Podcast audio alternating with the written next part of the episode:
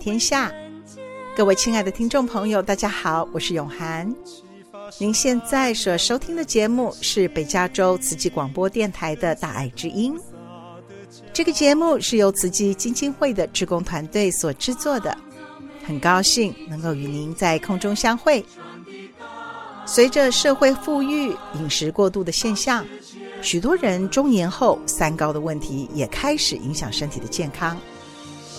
心肌梗塞这个疾病的可怕，是因为往往在发病之前，身体的状况并不明显。可是，一旦发病啊，如果无法立刻抢救的话，就会带来致命的危险。我们要如何来应对心肌梗塞这个疾病呢？今天的美善人生单元中，纪灵将访问台湾星光医院的临床药师杨尚恩。为大家详细的来探讨有关心肌保健以及相关药物的使用话题。在心灵阅读的单元中，雨洁和景问将为听众朋友们介绍几段一行禅师的文章。用心制作的好节目就在大爱之音。首先，请听众朋友们来欣赏一首大爱剧场光和一加一的插曲《安全感》。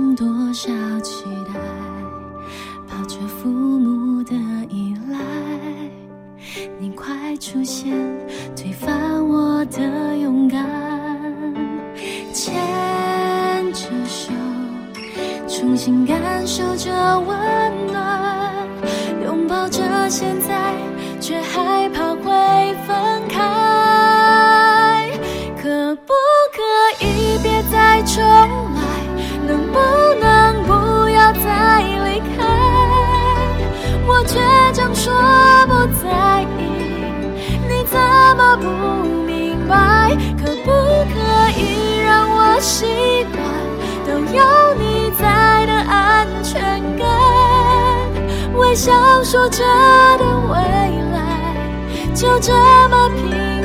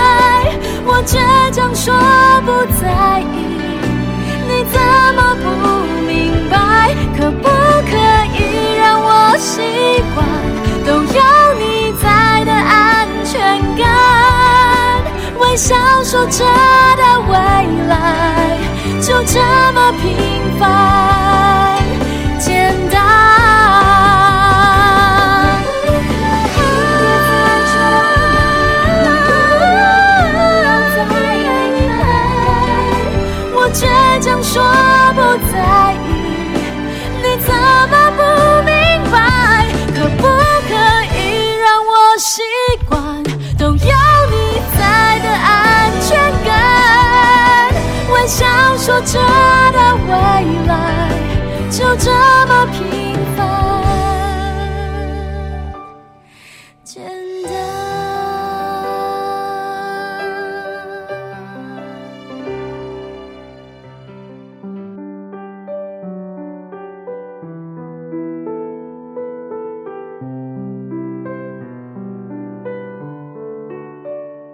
带真的听众朋友，大家好，我是纪灵。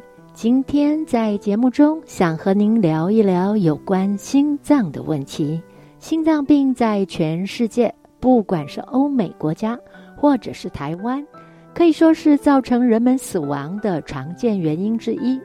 相信很多人都听过心肌梗塞，可是到底什么是心肌梗塞呢？又为什么会发生心肌梗塞？要如何才可以减少心肌梗塞的发生？今天很高兴在节目中邀请到了台北市星光医院的临床药师杨尚恩杨药师，用一些时间来跟大家做个简单的介绍。还有就是，当心肌梗塞后的药物治疗也是同样的重要哦。会吃什么药？需要吃一辈子吗？吃药的时间有没有什么该注意的事情等等？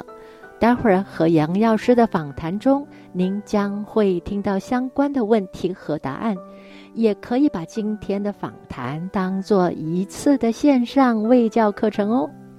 好，首先让我们来欢迎讲师杨尚恩药师。杨药师您好，纪灵师姐好，大爱之音的听众朋友们大家好，我是尚恩。很高兴今天有这个机会，可以在空中来跟大家一起做一个讨论和分享。杨药师，首先想要请教您，临床药师所担任的职务是什么呢？也就是都做些什么呢？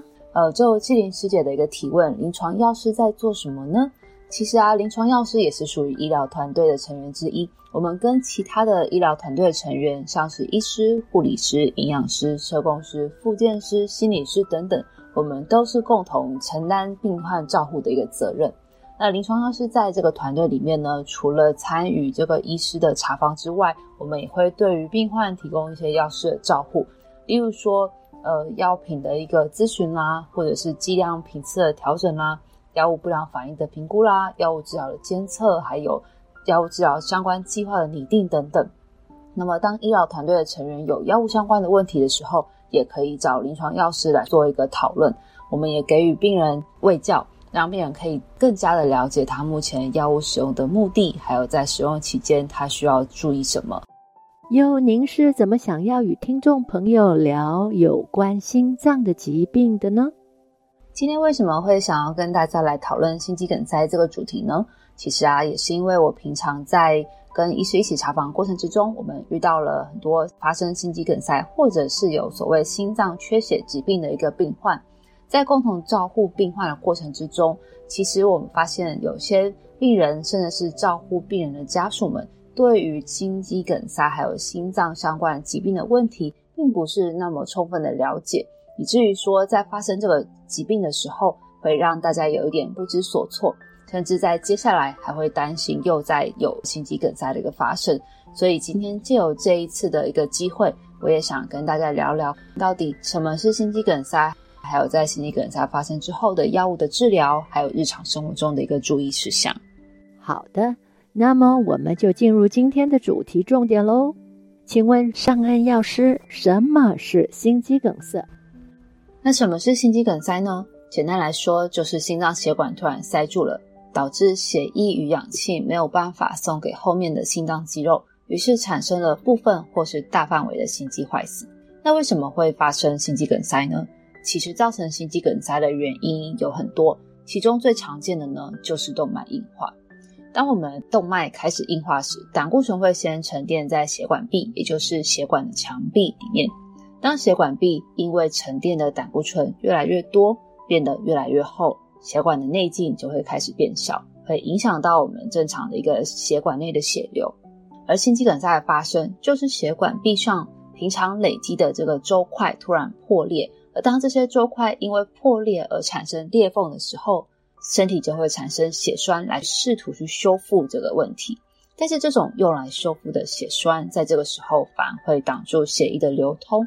那当心脏血管有部分甚至是全部都被阻塞的时候呢，就造成了一个急性心肌梗塞等急性心脏病的一个发生。那我们再用一个简单的例子来解释，心肌梗塞就像是土石流，血管呢就是公路，当土石流发生，你的道路坍方了，这个时候车子就开不过去了。那么住在另一端的一个居民呢，拿不到物资跟食物，于是呢就开始饿死了。这就有点像是我们心肌梗塞的发生过程，还有它这一段时间发生的一个情况的一个模拟。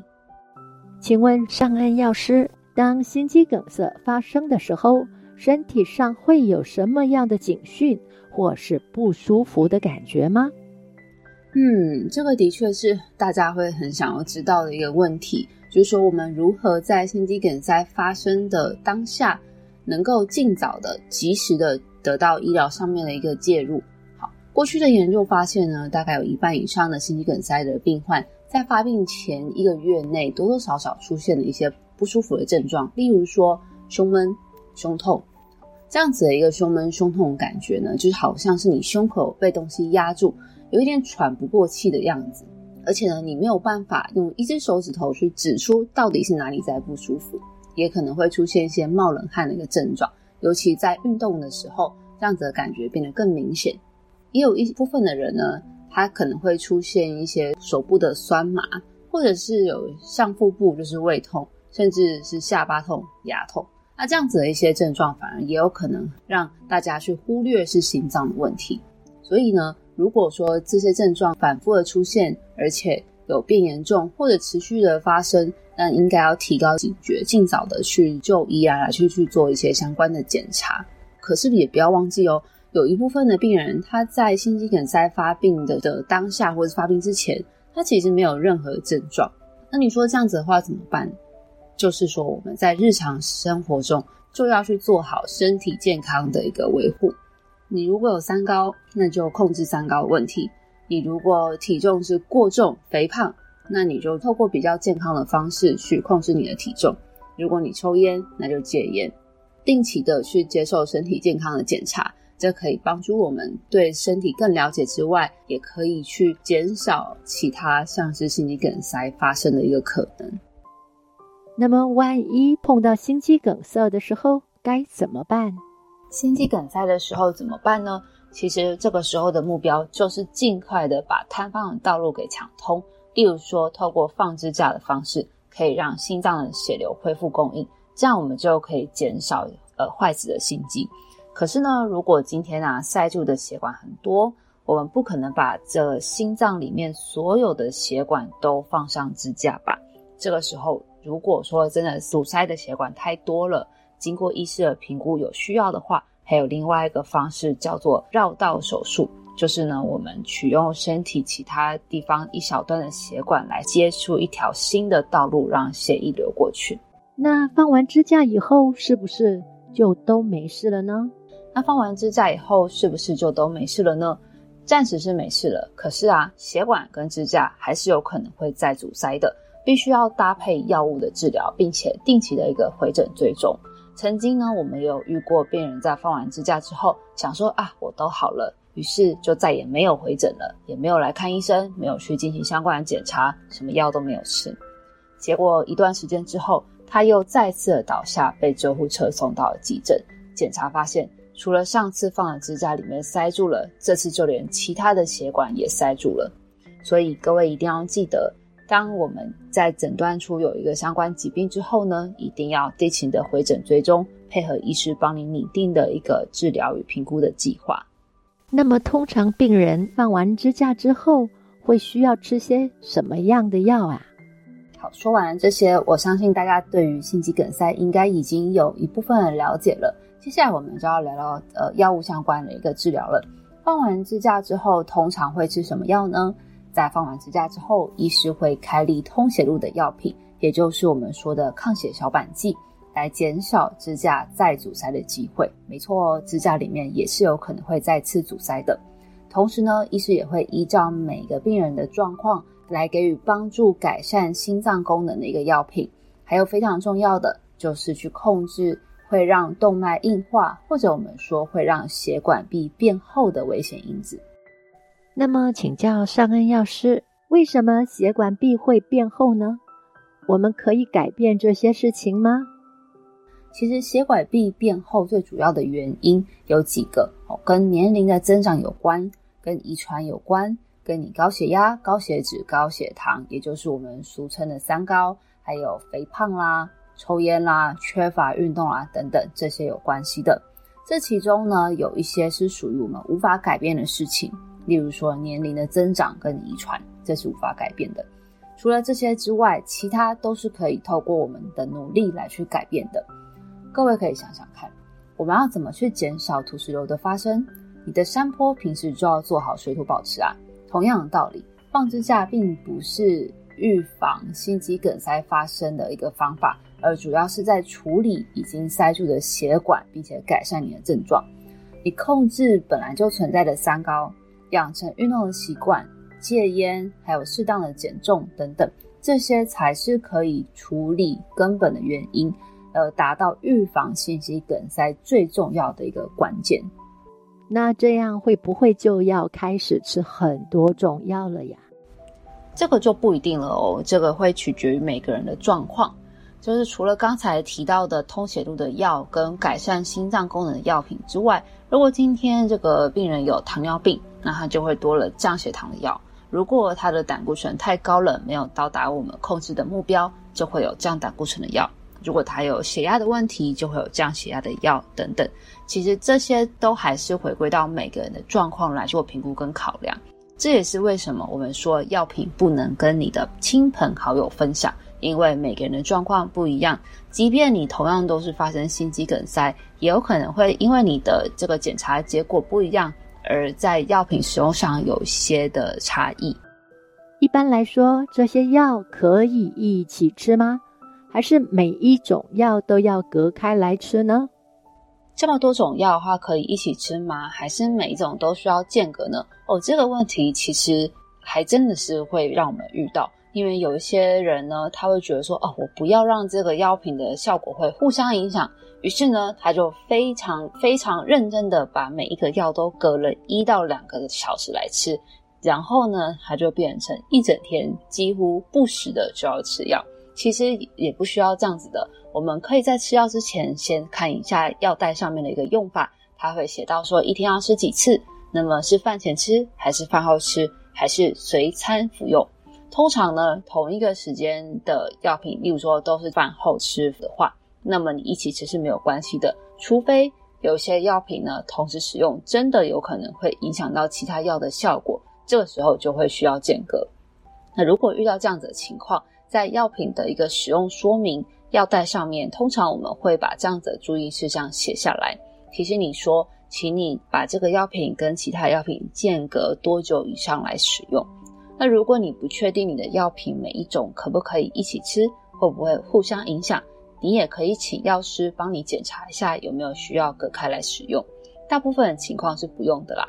不过有一些药品呢，它有可能会因为有在肠胃道里面它会有吸附的作用，进而去影响到同时一起使用的药品。在这样子的情况之下，我们就会希望它间隔。那有一些抗生素呢，它有可能会跟一些金属的离子有交互作用。那这个时候呢，我们才会特别请你说哦，如果你有在吃这些抗生素，也请你跟呃含有铁剂啦，或者是其他金属离子啊、牛奶啊、钙片啊等等这些东西隔开来使用。不是说完全不能吃，而是透过适当的方式去调整你的服药时间。好，所以再再再跟大家说明一次，如果今天你不是很确定你的药品同时使用会不会互相影响的话，你可以去询问你的医师或者是药师。我想他们可以给你一个很好的一个评估跟回复的。还有就是这些通血路、降血压或是胆固醇的药，要吃一辈子吗？这个问题呢，它其实没有标准答案，会依照每个人的状况而有所不同。例如说，像是这个我们讲通血路的药，它有可能会跟你血管阻塞的情形。还有在这一段药物治疗的时间之内，你发生的一个事件，例如说是不是有新的栓塞事件发生，是不是有出血的一个情况出现，好，等等，这都有可能会去影响这通血路的药品的使用时间长短跟使用的一个量。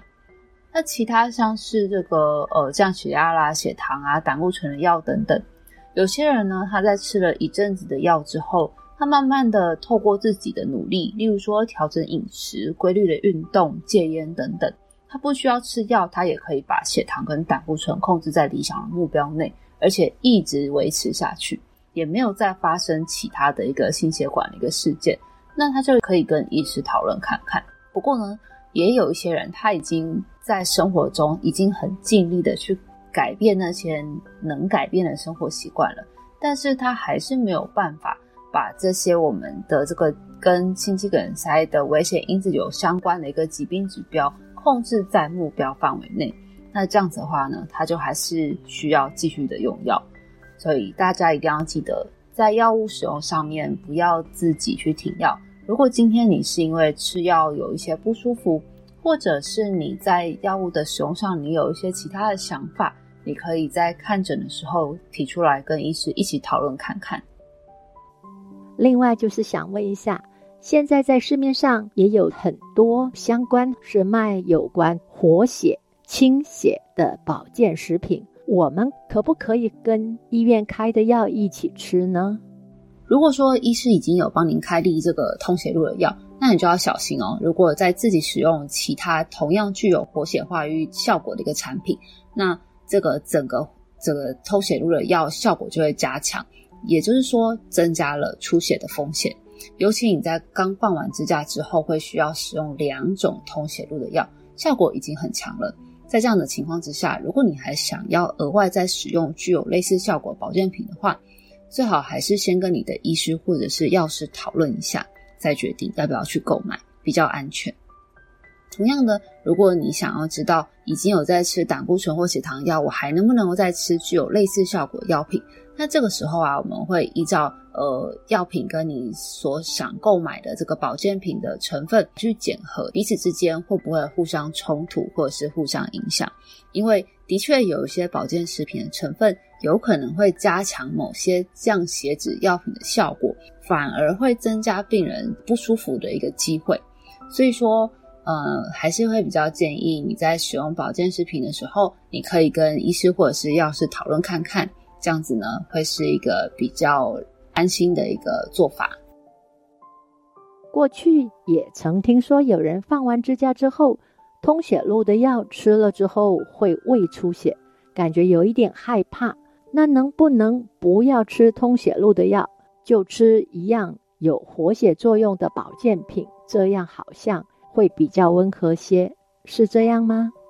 好，如果你有在使用通血路的药的话，几件事情可以请你在日常生活中也注意一下。例如说，平时上厕所的时候，你可以观察一下你的大便跟小便的颜色。呃，如果说你有发现，呃，颜色比较比较黑或者是比较红，那你可以注意一下，因为我们会担心会不会有可能是消化道相关的一个流血的情况。当然呢，你的小便跟大便的颜色很有可能会受到食物的影响。如果今天你使用的一个食物里面含有比较丰富的铁质，或者是你吃了火龙果，那当然它也有可能会让你的这个大便的颜色变得好像很可怕。好，那当然我讲的是排除这些情况之后的，如果你还是接连好几天都观察到呃黑便啊这样子的状况的话，那你可能要跟你的医师说。再来就是呃日常生活之中，嗯、呃，在使用通血路的药情况之下。你有可能会比较容易在碰撞之后就出现淤青啊，有淤青是正常的。这个淤青如果过了几天就消失的话，那没有关系。可是如果你发现你这个身上淤青冒越来越多、越来越大片的话，也请你跟你的医师说一下。好，再来很重要的事情是，如果你在使用通血路的药，而你需要去进行拔牙或者是其他的手术的话呢，一定要主动的告诉你的看诊的医师说，哦，我现在正在使用呃通血路的药品，啊，由医师来评估有没有需要暂停或者需要暂停几天，不要自己去做一个调整。好，那如果呢，你有在使用一些降血压的药，那当然你可以在家里有自我监测血压的习惯，例如说准备一台血压机，在正确的时间开始进行血压的量测。而所谓的正确的时间是指什么呢？就是说，呃，你要在休息之后再量。有些人他家里可能上下楼梯，呃，范围比较大，他就楼上楼下走了一圈之后呢，才下来坐下来说：“好，我来量血压。”但这个时候呢，你活动可能就会对你的血压造成一些影响。所以在量血压之前，记得先有充分休息十到十五分钟之后，再开始进行血压的量测。好，那当然血压计如果用很久的话，记得去把它做一个校正。好，那如果你还有在使用降血糖药品的话，你也可以在家里准备一台血糖机。啊，你可以去做这个血糖的这个监测。好，通常我们量饭前或者是饭后。如果说你一天里面你觉得你没有那么多的时间可以去做这件事情的话，那你可以先选择一个时间，例如说早餐饭前来量一次血糖。那这样子的话呢，依然可以作为医师在用药调整上的一些参考。那如果你有机器备着，啊，平时你要是觉得头晕啦、啊、呃冒冷汗啊、不舒服的时候，你也可以把血糖机拿出来测一下，看看你现在血糖是多少，再评估下一步然后怎么去进行一个相关的处理。好这个主要是这跟大家提醒一些有在使用通血路降血压或是降血糖的药品时，还有相关的一个注意事项。啊如果说还你还有在使用其他的药品，你也想知道使用期间要注意什么的话，也可以向你的医师或者是药师来询问，我们可以给你再更一个详细跟完整一个说明。常常在看完医生之后拿回来的药袋上，除了标明药品名、作用，以及用量及时间之外，还会有一栏大家看到都会害怕的，就是副作用。甚至有人看到副作用这么多，干脆就不吃了。这样是对的吗？在这边呢，我还是想要再跟大家强调一次，药袋上面可能会写很多药品相关的一个副作用，但是啊，副作用并不是每个人都会遇到的。好，不要忘记你吃这个药的目的是什么。医师开这个药给你的目的是什么？是为了减少支架再塞住的可能，是为了减少心肌梗塞再发生的可能，是为了缓解让你的心脏还有身体不舒服的症状，是为了去控制你的呃血压、血糖、胆固醇等等。基本上，药品使用的目的一定是它可以对你带来的好处远大于坏处，医师才会使用的。那至于那些可能会发生的副作用，我们透过小心的监测、小心的一个调整用药，我想这个是我们可以做到的事情。所以在你服药期间，不要因为看到副作用就担心害怕而不敢吃药，这是非常重要的事情。哦，对了，很重要的，再请教一下，如果忘记吃药，那该怎么办呢？哦，这个真的是大家非常有可能会遇到的问题。通常是这样子的：假如说你的药呢是一天吃一次，那你习惯早餐饭后吃。如果你早上忘记了，下午想起来怎么办呢？那你就吃没有关系。可是如果你想起来的这个时间已经是半夜，甚至是隔天的凌晨了，那你就直接跳过这一次，吃下一次的药就好。那也不要多吃，每次该吃多少的量就吃多少。确切来说的话，叫叫做两次吃药的时间中间切一半。如果你超过这个时间点，你就直接吃下一次。可是啊，如果你有忘记吃药这个情况呢，你接下来就要想的事情是，为什么你会忘记？好，是不是你经常会忘记呢？那有什么方式可以提醒你自己比较不会忘记吃药？好，有些人呢，他会习惯去设一个闹钟的提醒；有些人呢，他喜欢在月历上面做个记号。那有些人呢，他是习惯把药品分在药盒里面。那每天他只要看到药盒，他就会知道说：“诶，我今天吃过药了没？还是我这次又漏掉了？”好，所以我想每个人都会有自己习惯的方式，这个没有关系，最适合你的就可以了。好，那记得呃，按时的服药其实是这个成功的治疗的关键。好，所以说如果可以的话，我们配合医师的治疗，让我们一起。呃，去完成医师在对你的这个药物治疗的计划。哇哦，非常的感恩杨药师给听众朋友带来有关心肌梗塞的详尽说明，以及注意事项，还有用药的解说。听众朋友，希望这一集的访谈能够让您对心肌梗塞有初步的概念。非常感恩杨药师的线上卫教课程。非常谢谢纪灵师姐的邀请，这次很高兴能够有这个机会，可以跟各位一起分享关于心肌梗塞一个疾病相关的一个认识，还有在用药上一些提醒以及注意事项。希望借由今天这个简短分享，可以让大家在更多的一些了解，也对于这个心肌梗塞不那么的害怕。那同时呢，也希望大家在这一次的一个分享完之后，你可以再检视一下你自己的用药，还有你身边的家人的用药，看看你是不是对于这些用药都了解了，是不是知道你为什么要吃这些药品了？那在使用期间有没有你需要注意的事情？嗯，当然，如果你对于药品的使用有一些疑问，或者说不晓得能不能够跟你日常有在吃的保健食品啦、健康食品啦，或者是中药等等一起使用的话。也非常欢迎你去找你的药师一起去讨论一下，关于这些药品使用上有没有什么其他要再更加注意的事情。最后，祝各位朋友们身体健康、顺心如意、平安快乐。再一次感恩杨尚恩药师的分享，感恩您，同时祝福听众朋友平安健康。请听众朋友们来欣赏这首歌曲《最美的相遇》。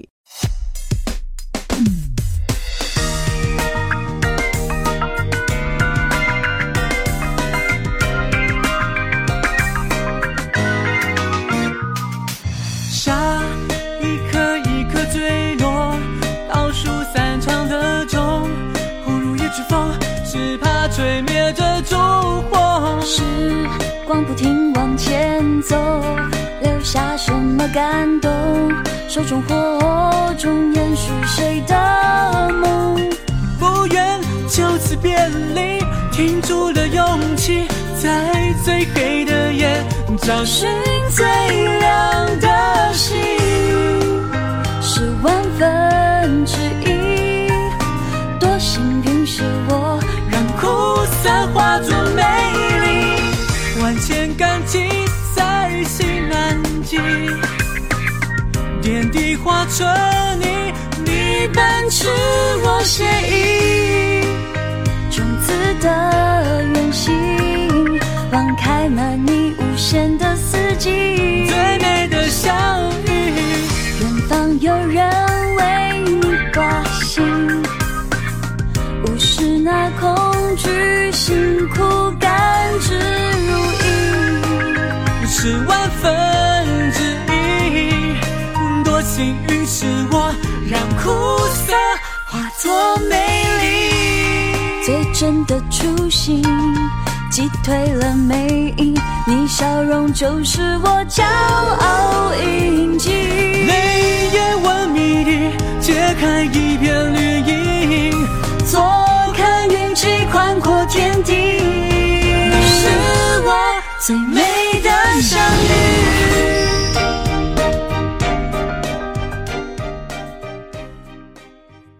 亲爱的听众朋友，我是永涵。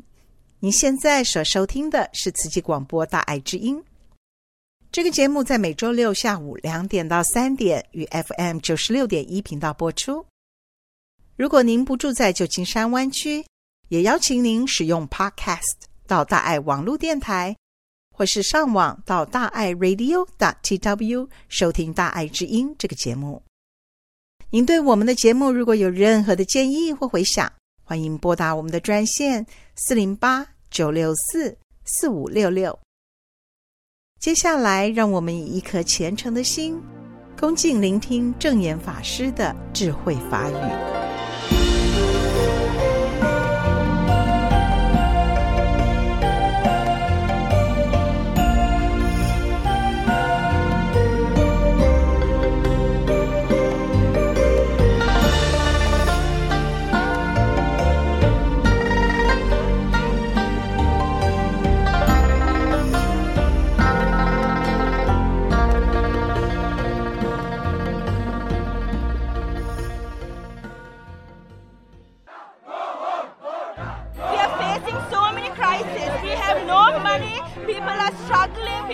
no food, people have nothing. People have no gas to cook. People have no money to buy food.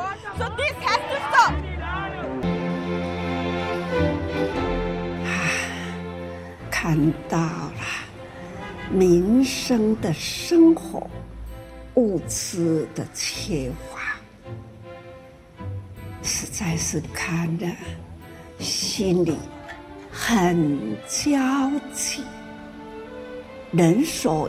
依赖、赖以生活、享受的，已经呢，开始可以感觉到的啦。这已经危机出现了，看到了斯里兰卡那个画面呐，就会回忆在过去两千零四年那个时候，斯里兰卡的大海啸，那种。海啸，一个地震啊，随着是海啸，人呐、啊，往生的很多，灾情啊，真的非常的严重啊。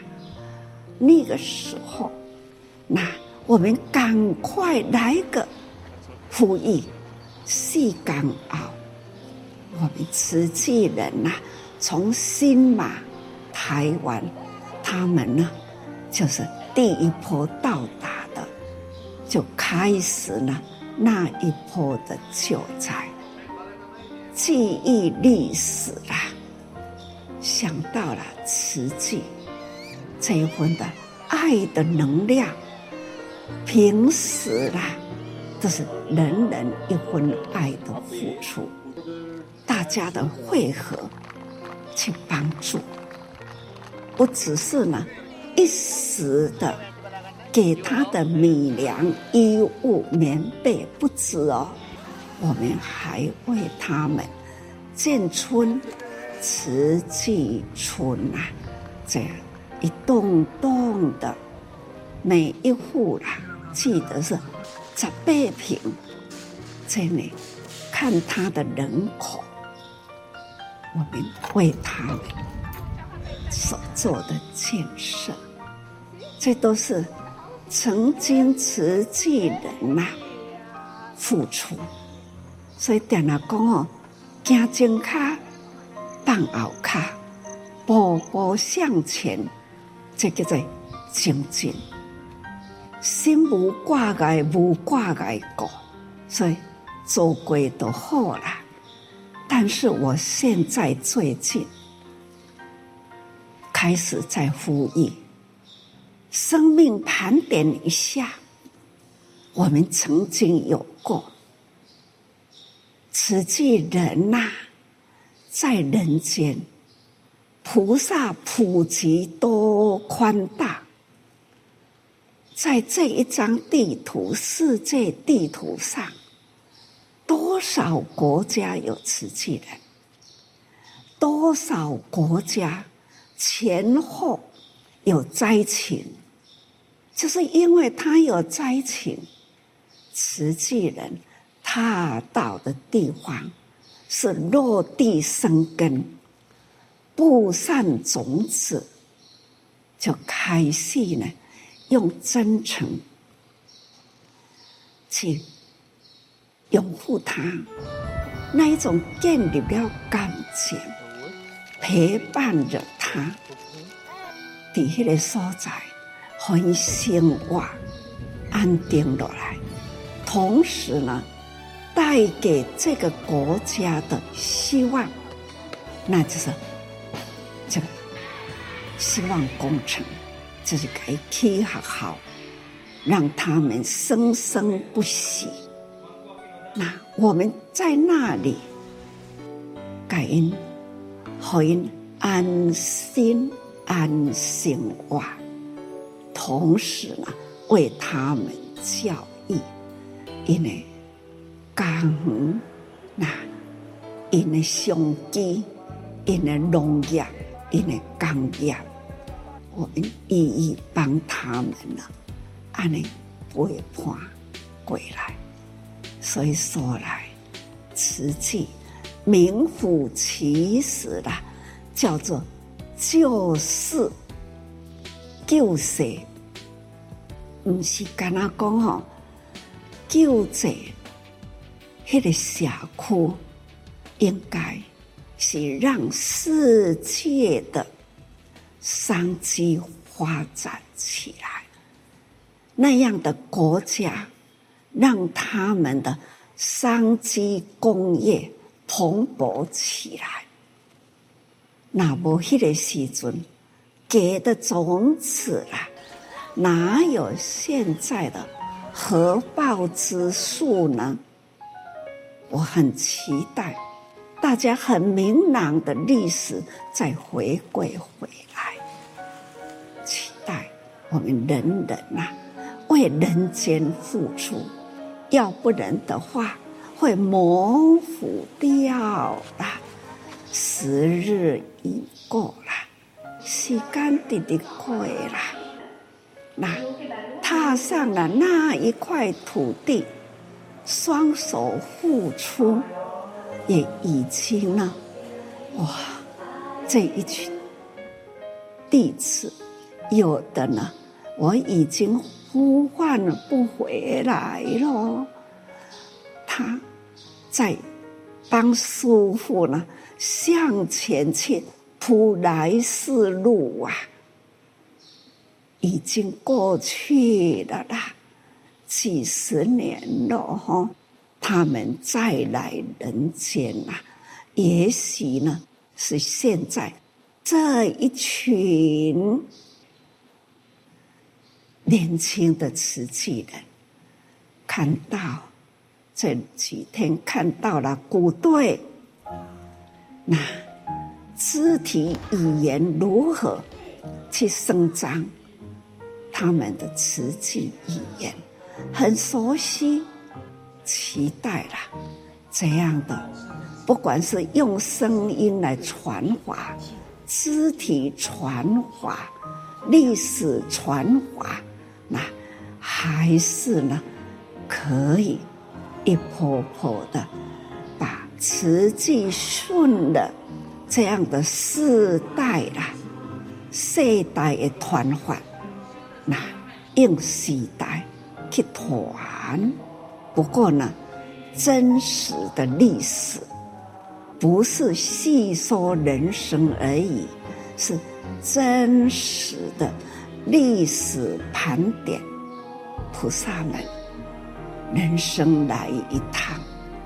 我们要很珍惜有参与在慈济里面，过去也许没有参加到啦，可是现在呢，慈济还在进行中，快速的投进来。现在人世界啊，地图摊开，有这么多的芸芸众生。需要有人帮助，你的朋友、你的亲戚，那师父在呼唤的，也可以有你的关系提出来说：“师父，我也有兄弟姊妹，那个乡亲，也许呢，我会当个联络，他也可以去参加这个。”也就是种子，种子呢，有你遥远的地方都可以呢，回来回去了一颗种子。有的呢，山拿啦，成林的遐个树种，有的是鸟啊，家去的经济哦。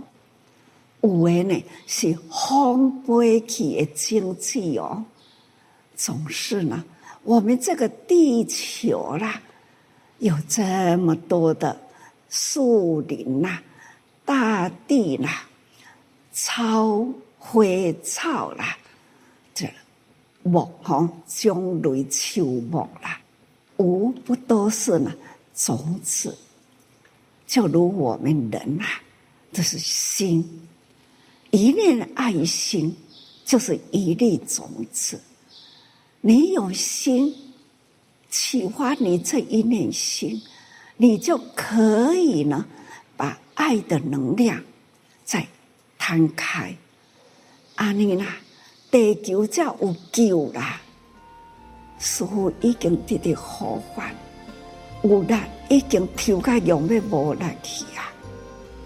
所以请大家帮我的声音再助力，我阻拦。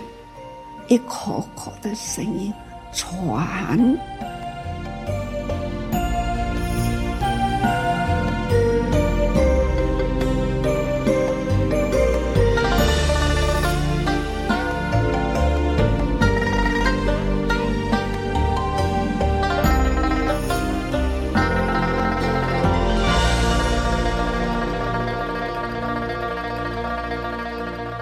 以上证严法师开示的录音是由大爱电视台所提供。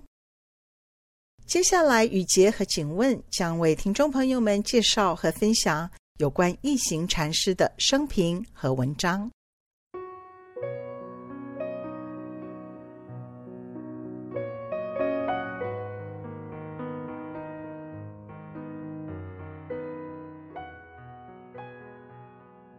亲爱的大爱知音的听众朋友，大家好，我是玉洁。在今年年初的时候，一行禅师在他的故乡越南顺化圆寂，享耆寿九十五岁。他是一位禅宗的僧侣、作家、诗人、学者，也是一位著名的和平运动家。他在世界各地成立了禅修中心，宣扬佛法与正念，是第一位将佛法禅修精神推广到西方世界的高僧。过去，他曾两度获得诺贝尔和平奖的提名，也曾经来到台湾弘法。在今天的单元里，雨杰将介绍他的生平，以及分享两篇他的短文：《拥抱一棵树》以及。终身。一行禅师小时候因为看到了一张佛陀的画像，深深的被佛陀那一份安详自在的神韵所感动，这奠定他从小追求学习佛法的兴趣。十六岁时就在越南顺化出家。他的前半生可以说是在战争中度过，因为看到战争的残酷，他深深的体悟出。佛法不该只是谈悲悯无我，而是要采取具体的行动来帮助贫穷以及受破坏的人。他认为学佛的人也应该帮助改变社会。入世修行或佛法入世是必要的，而且能真实和平地改变社会。他的禅学修行。使他能具足定力、慈悲及智慧，去帮助越战中的家乡难民。一九六零年代初期，一行禅师到美国的 Princeton 大学研习比较宗教学并授课。在越战期间，他常利用到美国教学或参加会议的时间，鼓吹停战。也因此，于一九六六年被越南政府流亡海外。之后，他落脚法国，开启了他将近四十年的无国籍人士的生涯。一九八二年，他在法国南部创立了梅村禅修道场，借由这个道场救助全球的儿童以及难民，并且也把正念修行及佛法入世的禅修精神。推广于西方世界。一行禅师的正念修行，指的就是活在当下，也就是每个动作、每个心念都要专注地去感受我们内在与周遭的正面与负面的元素。我们学习滋养正的一面，并且认出拥抱转化负的一面。修行让我们找到喜乐与安详，让我们可以快乐地安住当下。所以，我们生活中不论是呼吸、开门、开车、刷牙、喝茶等等，都可以是修行的时刻。在他的《拥抱一棵树》的文章中，他写道：“十年前，我在我的茅舍外种了三株美丽的喜马拉雅山雪山。现在，每当我从其中的一棵身边经过时，我都要向它鞠躬，用我的脸颊蹭它的皮，拥抱它。当我注意到自己的呼吸时，我仰望着它的枝干和美丽的叶子。拥抱树使我获得了许多宁静与支持，而抚摸树，你和树都感到巨大的快乐。树是优美的、结实的。你想拥抱一棵树，它永远不会拒绝你。以触摸树同样的方式，我们可以带着感情去触摸自己，或抚慰、拥抱他人。当我们看到别人正处于痛苦时，如果我们带着同情去抚慰他，他会感受到来自于我们的安慰与爱。当我们处于痛苦时，我们也同样可以这样做。这种方式的抚摸可使每个人都受益。最好的触摸方式是有意识的、自觉的。例如，早上洗脸时，你可能碰触到你的眼睛，但是你没有意识到你正在触摸它们。你习以为常的洗脸。你或许正在思考其他的事情，但是如果你专注的洗脸的话，意识到你有眼睛可以看东西，你的洗脸水来自于远方的源泉，洗脸对于你就有了更深层的意义。当你触摸到你的眼睛时，你可以对自己说：“我注意到我自己的眼睛了，我对我自己的眼睛微笑。”对于那些丧失视力的人而言，如果他们能够像我们一样看得见东西，他们就已经是在天堂了。而我们只需张开眼睛，就可以看到形形色色的事物，感到极大的愉快。看得见东西是一个奇迹，是我们幸福的泉源之一。然而，大多数的时候，我们都认为这是理所当然的，并不认为自己是在天堂里。当我们与我们的眼睛、心脏、肝脏、呼吸，健康的牙齿接触并享受它们的时候，我们就会明白，获得宁静与愉悦的种种条件本已存在。当我们专注地行走并用脚去感知泥土时，当我们与朋友喝茶，品味着茶香与友情时，我们便得到了宁静，而且我们还可以将这份宁静带给社会。我们过去受苦受难越多，现在就可能越健康。因为我们可以学习将烦恼转变为对朋友和社会有益的洞察力与智慧。流亡海外的日子，以及与许多亚裔美国人接触过后，一行禅师发觉，许多人即使拥有某一国的护照、国籍，但仍然在寻找自己归属的地方。他认为，生命是我们真正的家。我们真正的家就在当下此刻。他的一篇终生文章中写着：“当我还在越南当小沙弥时，每个乡村寺庙都有一口大钟，类似于欧洲教堂的钟。每当钟声响起时，村民们就会放下手边的事，暂停个几分钟，以正念与呼吸。我们会默默地说。”聆听，聆听这美妙的声音，将我带回我真正的家。我们真正的家就在当下此刻。活在当下是一个奇迹。奇迹并非在水面上行走，奇迹是在当下行走于绿色地球上，体会当下就有的安详与美丽。安详就在我们的周遭，在世界上以及大自然中。也在我们的内在，在我们的身体与心灵里。一旦我们学会接触这个安详，我们就能够疗愈并转化过去不愉快的伤害与记忆。这并非信仰的事，这个是修行的事。我们只需要找对方法，将我们的身心带回到当下，好让我们能够接触到我们的内在以及周遭的新鲜、疗愈以及奥妙的一切。在日常生活中，我们必须提醒自己回到自己的身体上，并照顾我们的身体。我们有许多人并未善待自己的身体，我们让自己的身体太过操劳，我们忽视了它。当我们花两个小时在电脑上时，我们可能完全忘记了自己有个身体。我们的身体是寂寞的，有着紧张，有着疼痛。当你的心不与身体同在时，你并没有真正的在那里，没有真实的活着。只有当我们的心与身体同在时，我们才真正的活着。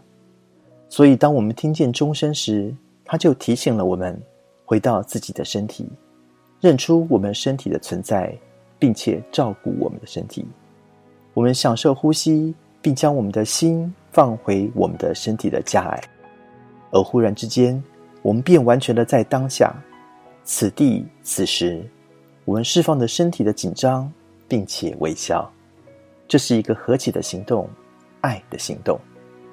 我们的身体是生命的奥妙，就如同我们周遭的一切，温柔的小雨、新鲜的空气、美丽的花朵一样，都是生命的奥妙。我们每一个人都是人类花园里的一朵花，我们需要照顾我们的身体，好让它是我们可以归去的好地方。在一行禅师生命后期，有位弟子说要帮他的骨灰建塔来纪念他，但是一行禅师婉拒了。他说：“我的身体会分解，但是我的行为将会延续我。当你看见有人以正念和悲悯行走时，你知道他就是我的延续。当云不在那里时，它也以雪或雨延续。”一朵云是不会死亡的，云并不需要有一个灵魂才能延续，没有开始也没有终结。这个身体会消融，但那并不代表我的死亡。一行禅师用他自己对佛法、诗、茶、写作及对人类的整体观察来推广禅学，并且度人。他虽已远去。但他所倡导的正念修行理念，以及佛法入世的推行，可以说是现今社会纷扰、战事频仍的日子里，能安住自己的心，并疗愈、改善世界的一种修行。诚如达赖喇嘛在给一行禅师原籍所发出的悼唁信函中写道：“毫不怀疑。”我们纪念他的最好的方式，就是延续他的工作，促进世界和平。